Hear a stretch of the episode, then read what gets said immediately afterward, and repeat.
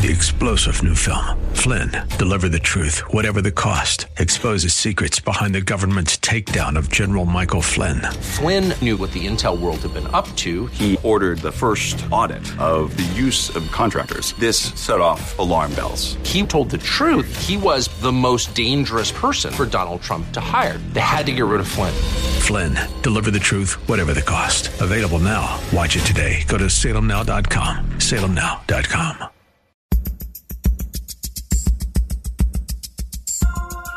It's Lifeline with Craig Roberts. He's the host of Northern California's longest running conservative talk show.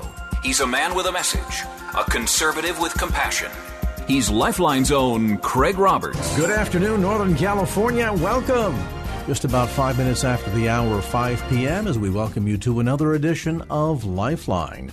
Keeping you company Monday through Friday at this time, as we typically do, addressing issues that impact your life, your world, and your Christian walk.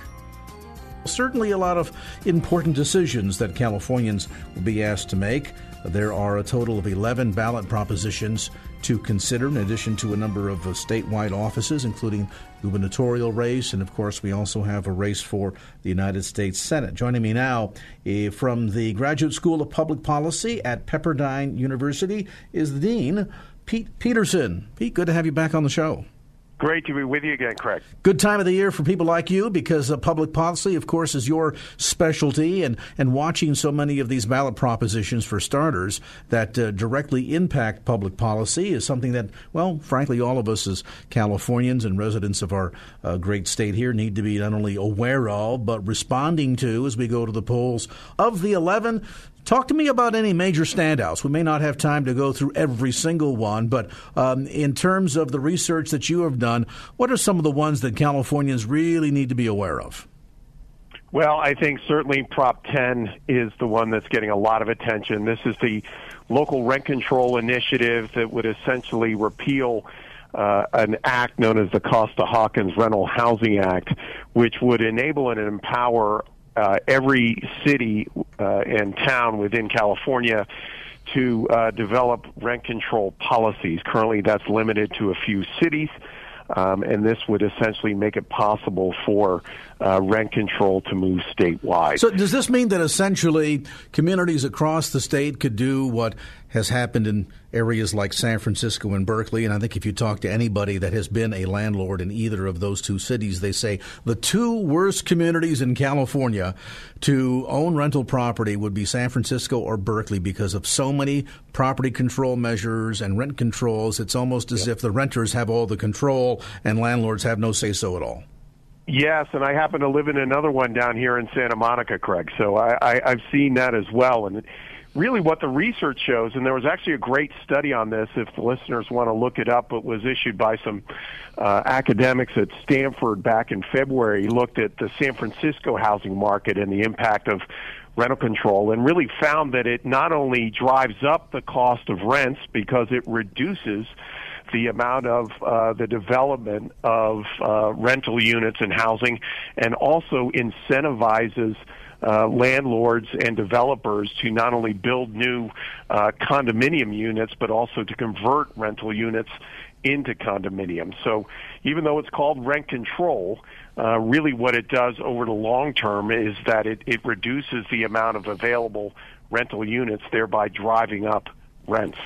And it strikes me that you know uh, fairness and being equal, well, those are important ideals. But there's also the the American ideal of the free marketplace, and yep. as many of the proponents of Proposition 10 are trying to market this and suggesting that, well, you know, this is needed because we need to have some kind of fairness because rents have gotten just out so far out of control. But at the end of the day, isn't it really what the market will bear? And and if the argument stands for this, then why don't we say that we need have to have price controls, which essentially is what this calling for? On car insurance and food and health care and everything else where we decide we're paying too much. Well, you're absolutely right, Craig. But I, w- I would say it's actually we're not letting the market work uh, through how difficult we make it on uh, empowering developers to build uh, any kind of housing, much less rental housing.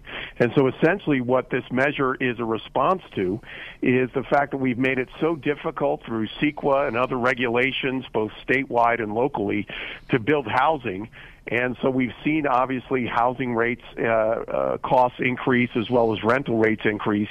Uh, but we think the only response to that is is not to attack the regulations to make it tough to build, but essentially to create a whole other set of regulations through rent control. So um, the recommendation from your viewpoint on Proposition 10 would be what a no vote. I am a no on that. All right, I'm, yes. I'm, I'm with you on that. All right, Prop 10, that certainly is one of the major ones. What else on your list? Well, certainly Prop 6, right? This is the uh, the gas tax measure, and uh, a yes vote repeals the gas tax that put another uh, that puts actually because it's in effect now, uh, twelve percent, uh, a twelve cent gas tax on every gallon of gas that we buy. Uh, for much of many of us, that's about a dollar twenty to a dollar fifty a fill up more. Uh, we already pay, um, as was recently evaluated, uh, we are sixth in the nation on the level of state taxes on every gallon of gasoline already. And with that extra 12 cents, we move into uh, second place, only behind Pennsylvania, in the amount of gas taxes that we pay. It's right around 60 cents a gallon, and that's before we even add the federal tax on top of that. Uh, the argument on the pro on the anti side to leave the gas tax in place is that we need the, the funding, which would end up being about five billion dollars a year to build roads and bridges and uh, infrastructure and uh, busing and other uh, types of uh, people moving uh, transportation. Um, but again, I, I think that uh, Californians are already paying such high taxes uh, already, not only on gas but obviously in income and property and so on. That uh, that this is a, a, measure that I think a lot of Californians are wondering whether we need it or not. Well, and certainly when you talk about an impact of five billion dollars a year in a state whose budget is well north of a hundred billion, it's less than five percent of the annual budget. And in addition to the twelve cent per gallon gas tax. There's also about a $50 additional fee that got tacked on to our annual DMV registration uh, fees. I assume most folks probably noticed, oh, seems like I'm paying a lot more this year than I did last year. That's the reason why. And of course, I don't know about down your way, but here in the Bay Area, the irony is, yeah, we're seeing that money put to work already.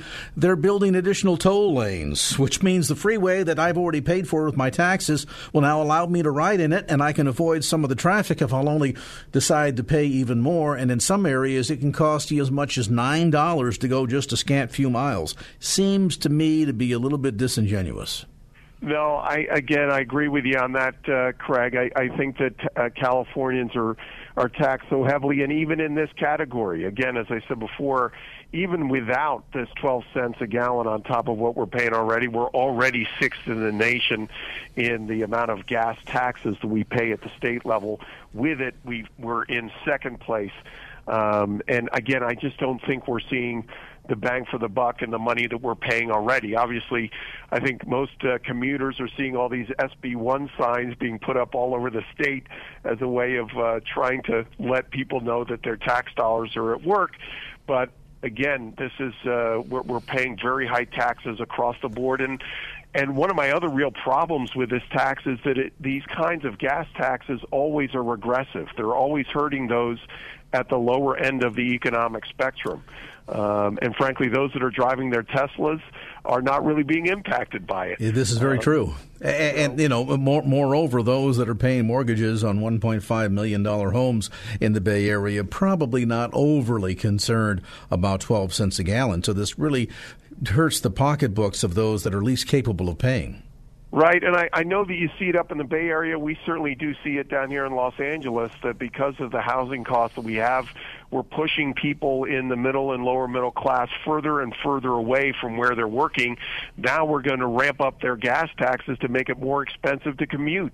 And so we're kind of hitting them both ways, and I think that really is a window into one of the great policy challenges that we have here in California. Well, you know what? One of these days, uh, apart from this conversation, I would love to get you on the program Pete, to talk about that very topic because as yep. we see the cost of living increase, and as you point out, folks are being forced to move further and further and further out from the major metropolitan economic hubs like Silicon Valley, like San Francisco, it's going to get to the point where the folks that come in and work at the grocery store and work at the local gas station and do a lot of the, the non skilled labor are going to be commuting, you know, two hours each way to go to work.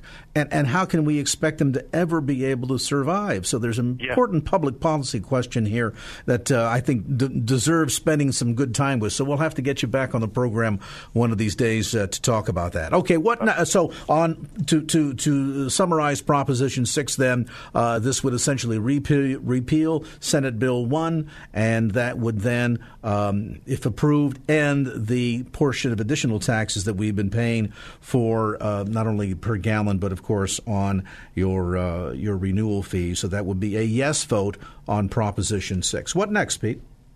Well, Prop 5, I think, is another big one, and again goes to this issue of housing. This is the property tax transfer initiative, and so for many of your listeners who've lived in their houses for a very long time, uh, and maybe as they've become empty nesters have thought about moving uh, even to someplace else here in California, they realize if they've lived in their house for 20 or 25 years, that the penalty that they will pay uh, in property taxes by moving out of where they're at that has been regulated by Prop 13 into a new property that then will bring their property taxes back up to market value actually keeps people in the houses for longer than they really want.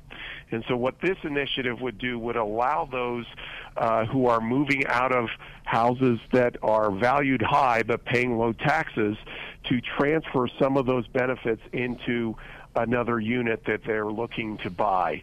And uh, again, I think it's something that provides mobility. I know people in my own family here in California that are living in houses that they bought 40 years ago, and I know that this essentially this property tax penalty that uh, they think about if they're thinking of moving is something that that prevents them from moving into a place that actually would be a better fit for them. You use the term penalty, and I think that's very apropos here. And uh, let's face it, somebody who years ago bought their house, they've been dutifully paying property taxes all these years. Generally, you're making these decisions when you're of retirement age, and to say to someone who bought a house for 200 today, it's worth say eight, and you'd like to move closer to the kids, but then you're looking at this saying, okay, my annual property property taxes are going to go from uh, you know the, the range of five thousand dollars a year to eleven or twelve thousand dollars a year or more just to to remain on a par.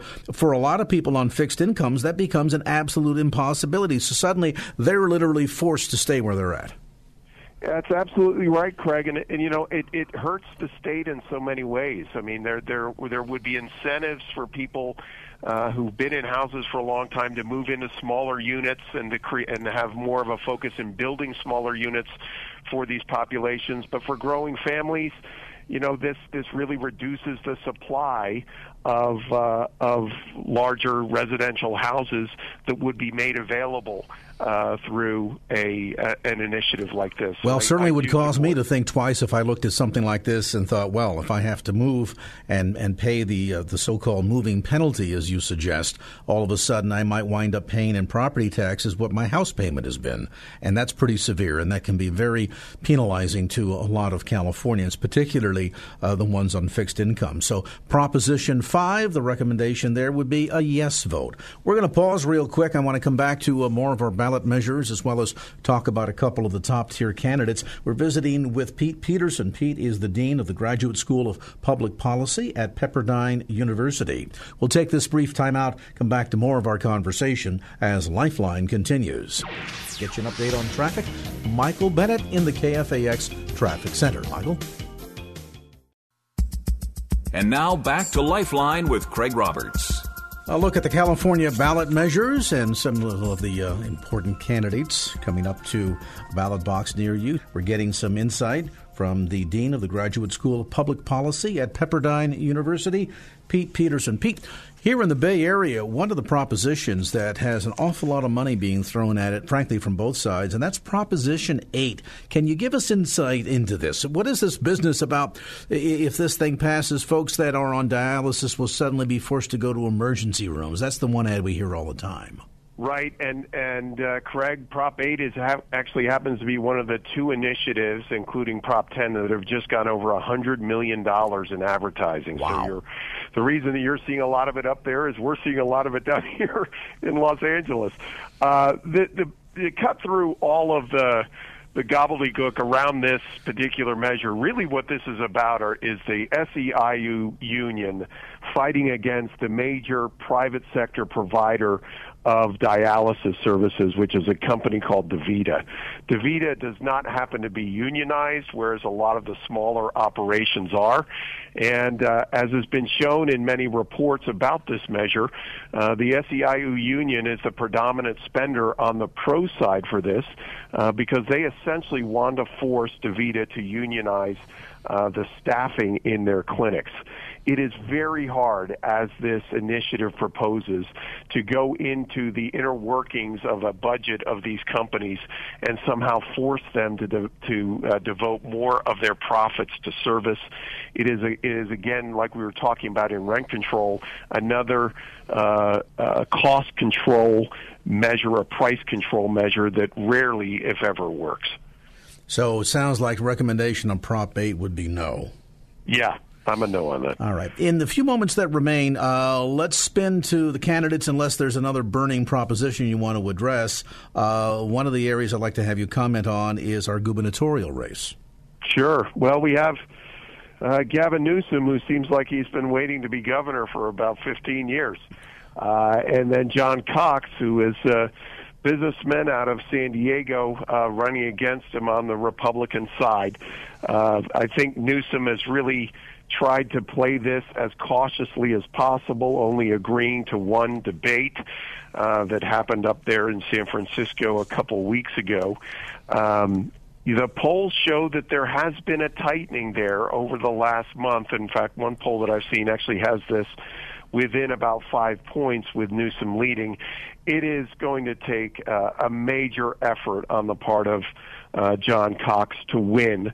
But I think the fact that this is within at least double digits at this point shows that voters really do want uh, people to be talking not just about some resistance movement for the state, but really to fix the problem, so many of which uh, we're talking about here that they're looking to initiatives to try to solve. And certainly at the end of the day, bringing a sense of balance with a legislature that has been entirely controlled by Democrats for many, many years. Some see this too as an opportunity to kind of put the brakes on a little bit, bring a sense of, of balance back into government. I don't know that that's something that'll ever fully happen in this state, at least not in my lifetime. But uh, we we can certainly take an opportunity here uh, to support John Cox and uh, and try to restore some of that balance. It's going to be an interesting uh, senatorial race here. It has been, particularly given the fact that officially the Democrat Party has not been real keen over Dianne Feinstein going back to Washington for another six years.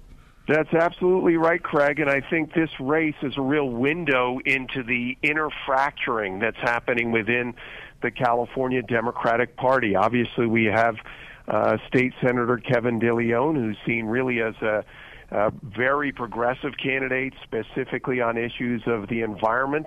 Um, he's someone that has uh, been very um, aggressive in his attacks against Senator Feinstein. You're right to say that Senator Feinstein did not even win the endorsement of the state party at their recent convention. And so, again, I think it really shows uh, what is going on within that movement, which is essentially a break between the old New Deal Democrat wing of the Democratic Party and the new Bernie Sanders wing of the party. Yeah, certainly um, some of the old school baby boomer generation uh, hanging on for dear life, and uh, you can you can certainly see a groundswell of a shift taking place. It's as if uh, the the response to the last uh, year and a half under Donald Trump has been the Democrat Party to go even further in Yeah. the way out left direction, which seems to be a little bit ironic, uh, but it won't be the first time they didn't read the tea leaves very accurately. Yeah, no, I agree. And I, again, I, I think that this really, the split that we're seeing in the party is happening nationally. But to see it uh, Democrat versus Democrat as we're seeing in this U.S. Senate race, I think really highlights this division between the younger, uh, more aggressive, progressive part of the wing of the Democratic Party and those that are uh, more on the moderate side. Increasingly, there there are not many places for moderate Democrats to support. Our friends at the California Family Council have a voter guide available. Anywhere else that you can recommend listeners to go to to get more information? I think that's a great spot. Also, I think another great news organization that's nonpartisan is a, uh, is at CalMatters org. They've got a great write up on the different initiatives without endorsements, just explaining them from both sides of the aisle. All right, calmatters.org, or you can go to californiafamily.org, californiafamily.org. Our thanks to Pete Peterson, Dean of the Graduate School of Public Policy at Pepperdine University, and uh, more information about his work and that great organization online at pepperdine.edu. Thanks, Pete, for the time, and we'll uh, we'll circle back and talk about some more of these deep public policy issues. Like to get in there, maybe spend a whole hour with you one of these days. I'll look forward to it, Craig. All right, my friend, take care. Pete Peterson, again with Pepperdine University on the web at pepperdine.edu. Michael Bennett in the KFAX Traffic Center. Michael? And now back to Lifeline with Craig Roberts. There are a number of important ballot measures, as we've been discussing on the program, and of course, some key uh, races across the state that um, not only address statewide elections for positions such as uh, governor of California. And then, of course, we have uh, all of the House seats up for grabs. Senator Dianne Feinstein in the political battle, certainly for her life, up against Kevin De Leon. So it's a um, it's an interesting race this year. Much going on, and uh, I want to pivot, if I can, to uh, an issue and one of the candidates in California um, running for California State Controller, a job that it's one of those unsung jobs you don't hear a lot about. I mean, it's kind of we vote for governor, and you know what the governor does. The lieutenant governor, not quite sure, except he he gets in trouble when the governor's not in town. We know that much. And a controller. What exactly does the controller do? Well, the controller controller holds the purse strings. And in fact, the controller can very much help uh, set the tone and tenor for not only the way um, money is invested and managed in our state, but, but certainly also um, have um, a lot to say about the way the state impacts your take home pay insofar as um, taxes and things of this sort. One of the candidates running for California State Controller is my first guest tonight. He is Konstantinos Roditis. He is a candidate for California State Controller. And uh, Konstantinos, welcome to the program. Well, thank you for having me. So tell us a bit first, uh, and, I know that you're also uh, very much involved with Proposition 6, and I want to get to that in a moment. But let's talk first about um, your efforts to seek election for controller of California. Now, the incumbent uh, Betty Yee, of course, is running for reelection as well. One of the big concerns, of course, in a state like California, where we uh, not only so heavily tax but also so heavily spend, is that there doesn't seem to be many on the Democratic side of the equation that want to um, temper either of those, e- either taxing or spending. In fact, we've seen California state legislature even rub their hands together and say, aha, the president has given a big tax increase, a decrease for corporations across America. Let's see if we can't take advantage of all that money. So tell me, what is the motivation for you running as controller for the state of California? Well, the motivation is that we have to realize that in California we have an elected controller. In most states there are appointed, and I believe that specifically it's elected is because they're supposed to be the chief taxpayer watchdog. They're supposed to be the ones who are watching out for the taxpayer to root out corruption, waste, fraud, and abuse, and to give good advice, sound fiscal responsibility to the legislature and to the governor. And that's not what we don't see. It's uh, you know, the controller has the independent audit authority and can withhold funding from anything that doesn't comply with state law. Uh, but you don't see any pushback from the controller's office on anything. Uh, for instance, on day one, uh, I will uh, hold payment, stop payment, defund the high speed rail project because I would be legally allowed to as controller. Because the high speed rail is unlawful, it is in clear violation of Prop 1A in the mandates that were set forth by the voters. And so on day one, I'll get to save taxpayers $100 billion by canceling that project. I like the sound of that already. Eh, eh, does it also fall to your position to be able to engage in something that I know way back in the day, uh, then then uh, Governor Arnold Schwarzenegger talked about wanting to go in and engage in audits of a variety of levels of departments within our state. That never quite happened. But does the position of controller have the authority to do that? Yes, anything that uses state funding. So even uh, they've expanded actually the auditing authority of the controller, even uh, to have greater on city levels. If you remember the city of Bell or on Compton, uh, usually they come in after the fact, after a scandal has been broken, um, and then they start auditing instead of just doing a good job and making sure that government's running well. But yes, uh, state programs, anything that uses state money. There's certain restrictions, obviously, but yes, I could come in there and audit programs and make sure that everything's on the up and up. Folks want to get more information about your candidacy, they can go online. It's simply roditisforcontroller.com. That's R O D I T I S, Roditis for controller.com. One of the other campaigns that you're heavily involved with is Proposition 6, the gasoline tax relief. This has kind of slipped in another one of those, hey, let's vote it in. Maybe nobody will notice until we uh, all showed up at the gas pump and went, wow, what happened here? And of course, California is paying some of the highest gasoline taxes in our state. Not only did the legislature increase the cost per gallon of gasoline, most importantly, impacting people who can least afford to pay that, folks that typically have to commute a long distance because they can't afford to live where they work. But then, too, they also secretly added in a little bit of an increase in the registration tax. Tell us more about this proposition and what does it do? Okay. Well, the first thing to, to know is when you read your ballot statement, it's a complete lie. Uh, the Attorney General, Xavier Becerra, basically uh, took into the sense uh, union poll data, how can we scare voters and trick them, and absolutely change the ballot title. This does not remove any fees on road repairs. Um, most of the gas tax does not go towards road repair. Never has. Never will. It's uh, it's basically the politician's slush fund. So what they ended up doing is they ended up raising our uh, gas tax and vehicle registration fees, uh, even after they promised that they wouldn't do so without a vote of the people. So what this does, it repeals the gas tax increase and it repeals the car tax increase and then also sets a constitutional amendment that they can never raise our taxes again without our permission for the car and gas tax. So that's what a yes on six will do. It'll repeal the gas and car tax and make a constitutional amendment to prevent them from ever raising our taxes again. But here's actually the scariest part that a lot of people don't know about SB1, the gas tax increase. Did you know that your taxes are going back up in July of 2019? no big surprise there, now is there?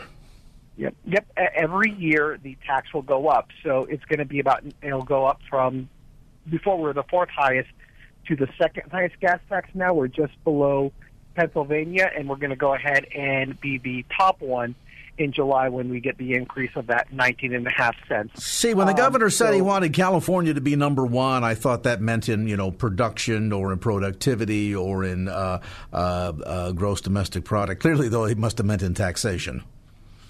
Yeah, and uh, poverty, because we have the highest poverty in the entire country. One out of five Californians live in poverty, and 47% uh, consider themselves working poor. So this tax hurts uh, the poor and working class the most. Uh, from the normal family of four with typical driving with two cars, it's $650 a year. Uh, and then the super commuters, the people who drive 45 minutes each way to work, uh, it would be about $800. So depending on how much you obviously drive or how many products you buy, because, you know, there's a tax on diesel uh, that went up about 20 cents per gallon plus an excise tax. And so, uh, you know, the, the cost will continually go up every single year around July. You're going to get uh, tax increase upon tax increase. It's, it's never ending because uh, they don't actually want to have this discussion again. They go, we snuck it in here. We got it good. We're trying to scare you with our $50 million uh, ad buy and saying bridges and everything else and roads are going to fall apart. You're going to die. You know, I love the one of the flyers that they sent out, which I found hilarious, was the firefighter like, "We must protect the roads," and the guy got three hundred and fifty thousand dollars last year in his salary, and will collect millions of dollars in pension. And so, uh, you know, they of course want the gas tax to continue to go up because they need to fund our unfunded pension liability, and they've been raiding the gas tax uh, for years. And so there is no difference. This is just uh, a money grab from them. And sadly, this has been a political football for many, many years uh, to to walk folks back. Gray Davis was the first one who did a significant increase on the registration fee, and then, of course, when he was followed, actually kicked out of office, uh, and in a very embarrassing fashion as well. When he left office in disgrace, followed by uh, then Arnold Schwarzenegger, he immediately reduced uh, the registration fee and now, of course, it's been brought yet back up again. And then, of course, this ongoing ping pong deal with gasoline taxes here. We pay some of the highest rates in the union, even just for the simple refineries because of all the tight air control restrictions that we have. And you've, if you've watched the, the price at the pump, you know that when they put the uh, the additive in for summer fuel, the price goes up. And then when they say, well, winter comes, we take it out, so the price goes up. And they do this every single year. And as Konstantinos just mentioned, the real penalty here are on poor people. The real penalty here is for the person who can't afford to live within, uh, you know, walking distance or barting um, convenience to uh, work, and so they have to drive a car, and in doing so, they are penalized the most. Believe me, the individual tooling around town in the Tesla doesn't care and doesn't pay the gasoline tax anyway. So for the rest of us, and to avoid confusion on this measure, um, if you want lower taxes for gasoline, vote yes on six.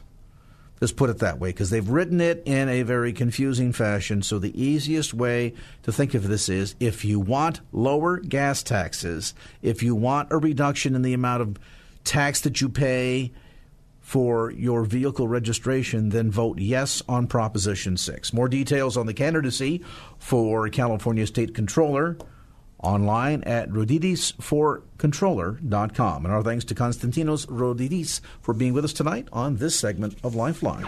Get you an update on traffic. Michael Bennett in the KFAX Traffic Center. Michael? And now back to Lifeline with Craig Roberts.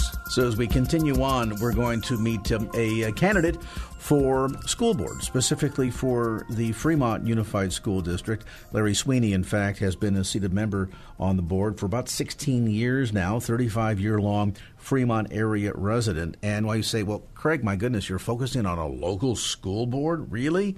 Well, I got to tell you, many of our future leaders start at that level. They might begin at the local school board, move on to city council, move on to mayor, move on to an assembly seat. Before you know it, they're governor or a member of the California um, group that heads off to Washington D.C. So the, these are these are key pivotal roles, both in terms of sort of the ladder, uh, so to speak, uh, of politics. But as in Larry's case, I think you'll find that his commitment really is to local education. Therefore, the reason why he has been on the board for as many years as he has, and, and now running for his fifth term. And it's a big job and a critical one in Fremont because.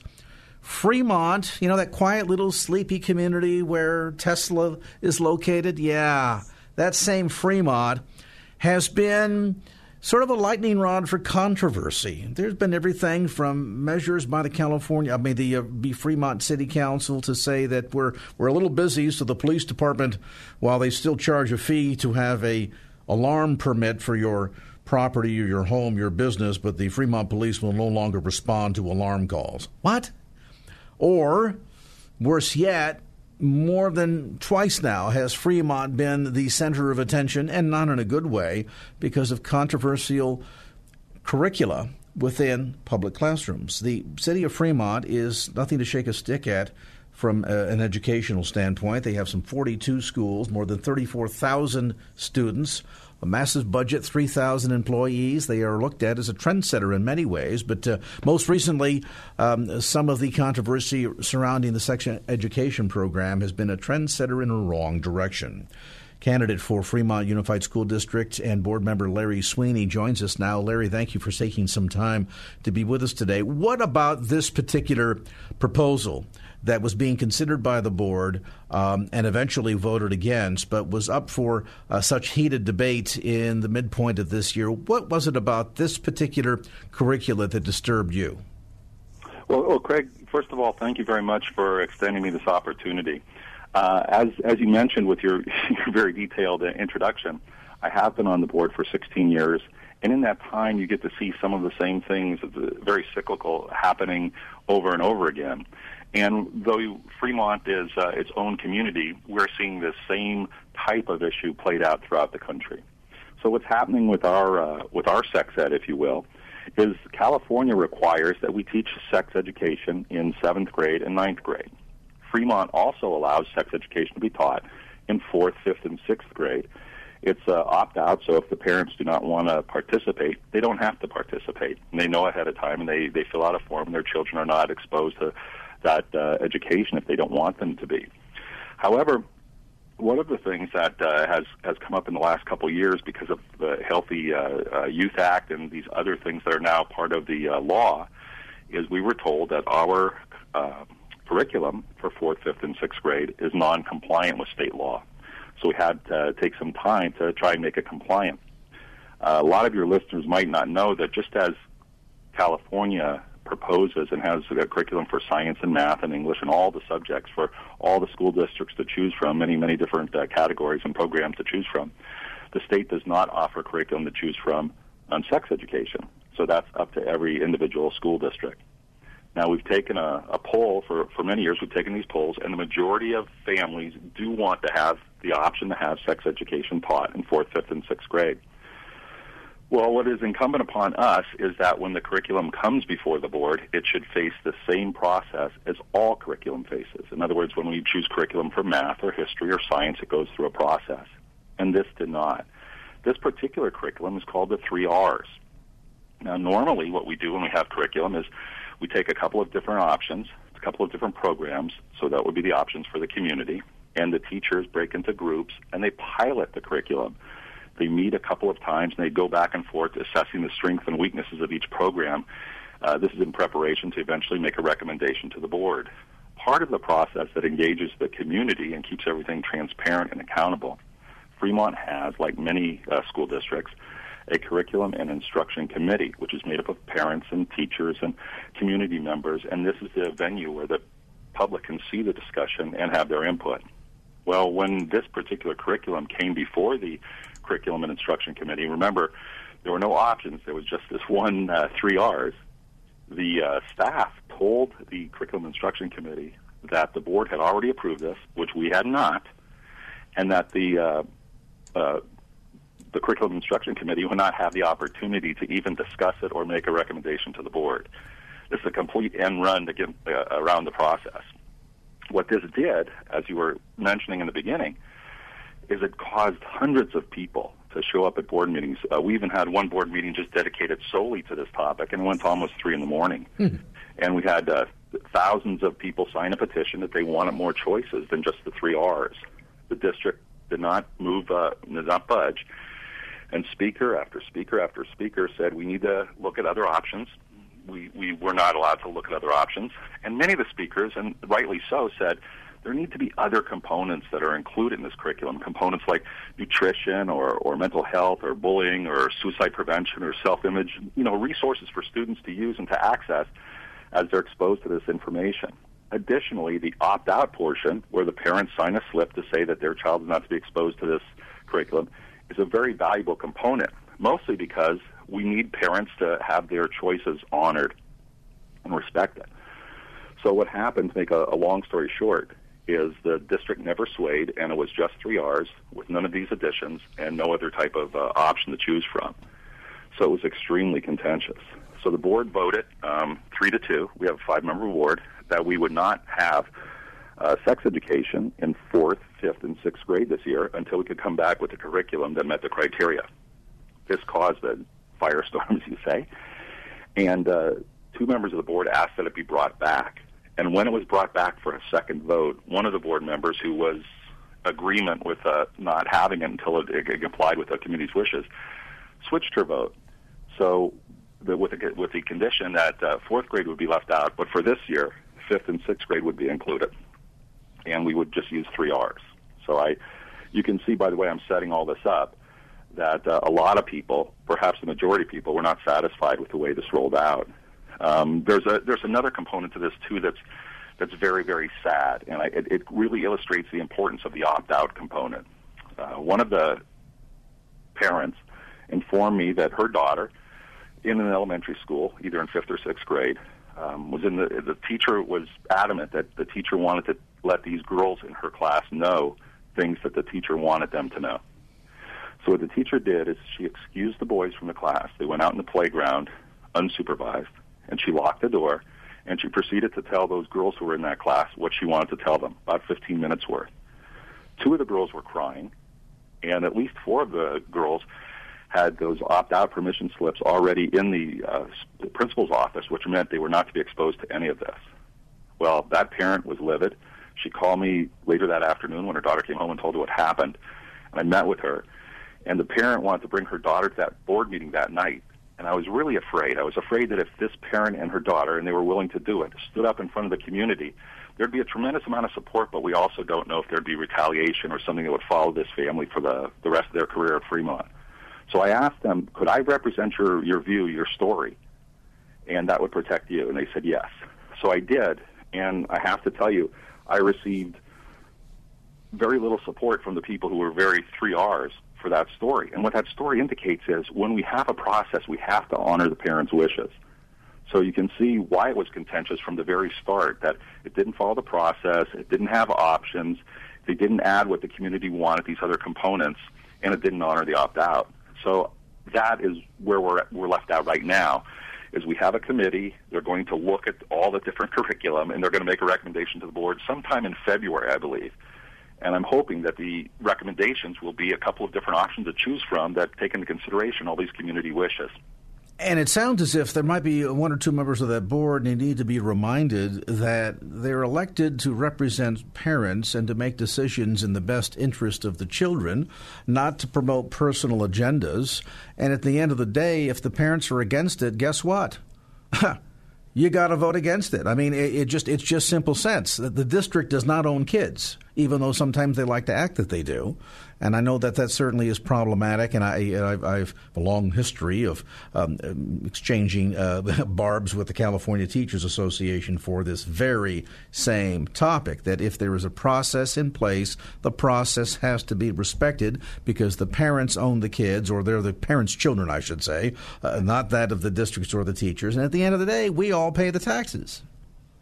You're exactly right. You, you know, Craig, you, you couldn't be more correct because the parents, uh, especially when they're being so vocal, and they're vocal on both sides, and I don't um, uh, disregard the intent of the people who, who want the three R's curriculum, but all sides have to see that we have to offer, offer options, and we have to find a better solution than that which was presented to us. Uh, one of the other things, and it kind of goes hand in hand with this, it's not exactly on sex education, but what has also been promoted is the uh, district wants to have just one pathway for science in high school and one pathway for math in high school, and it's a little different than the traditional pathways. So what myself and two other board members did was we said we want to offer both pathways. We want to offer a choice so that parents and students have a choice because the traditional pathway, a little bit more robust, and when these children are deciding do they want to go to college, do they want to compete for those really limited slots in college, they want to be able to say, look, I took these classes, I took these AP classes, the district said, no, it should just be one size fits all. And again, we were very much promoting choice. Well, at the end of the day, again, 3 2 votes on both of these. The parents were allowed to have choice. And the proof is in the pudding that this was the first year that we've had this choice. And 60% of the students chose the traditional pathway. And I think this kind of goes hand in hand with the sex education, with this one size fits all that everybody uh, has to do what they're told instead of listening to the input. So it's a top-down decision making instead of listening to what the people have to say and making their decision based on that. Well, and you're helping me to, uh, unwittingly so perhaps, Larry, you're helping to, to uh, sort of underscore the point that I've been making on this program uh, for the last many weeks and, and certainly emphasizing both yesterday and today, and that is how critically important it is that we all be involved in the electoral process, get out the vote, because the decisions that we make make will impact the future for many, many generations. Whether you're talking about the, the Congress that you vote for and the president that leads to uh, choices on the United States Supreme Court, down to, yes, even the lowly school board that has the power to make decisions that may help to support what values you teach your children at home or to tear them asunder. And so um, I want to urge you to, um, particularly for those residents in the city of Fremont, to uh, to recognize this, to make sure that you show up. Um, Larry, if folks want to find out more about your uh, candidacy, the values that you stand for, uh, where they, can they get more information about your campaign? Thank you, Craig. It's real easy. It's www.larrysweeney.com. Easy to remember. Larry Sweeney, S W E E N E Y. Well, Larry, we appreciate uh, not only your willingness to stand up on behalf of the rights of parents and children, uh, but to also uh, join us tonight to share some of your insights. And we wish you success with your campaign for uh, once again uh, renewing your seat on the Fremont School Board. It's a it, see how this came down? One vote, one vote, friends. That's often how tight and critical it is. So if you think your vote doesn't matter. Just imagine how different things would be the Fremont Unified School District if Larry Sweeney's vote didn't matter. But it does, and so does yours. Michael Bennett in the KFAX Traffic Center. Michael? Three star general Michael J. Flynn, head of the Pentagon Intelligence Agency, knew all the government's dirty secrets. He was one of the most respected generals in the military. Flynn knew what the intel world had been up to, he understood its funding. He ordered the first audit of the use of contractors. This set off alarm bells. The explosive new documentary, Flynn, Deliver the Truth, Whatever the Cost, uncovers the facts behind this scandal. Flynn told the truth. He was the most dangerous person for Donald Trump to hire. I find out the worst enemy that I'm going to face in my life is right here in America. They took my assessment and they wanted me to change it. And I was like, I'm not changing it. They had to get rid of Flynn with in depth interviews, archival footage, and never before seen personal records of the man behind the headlines. I just felt like I was drowning. Flynn, deliver the truth, whatever the cost. Available now. Watch it today. Go to salemnow.com. Salemnow.com.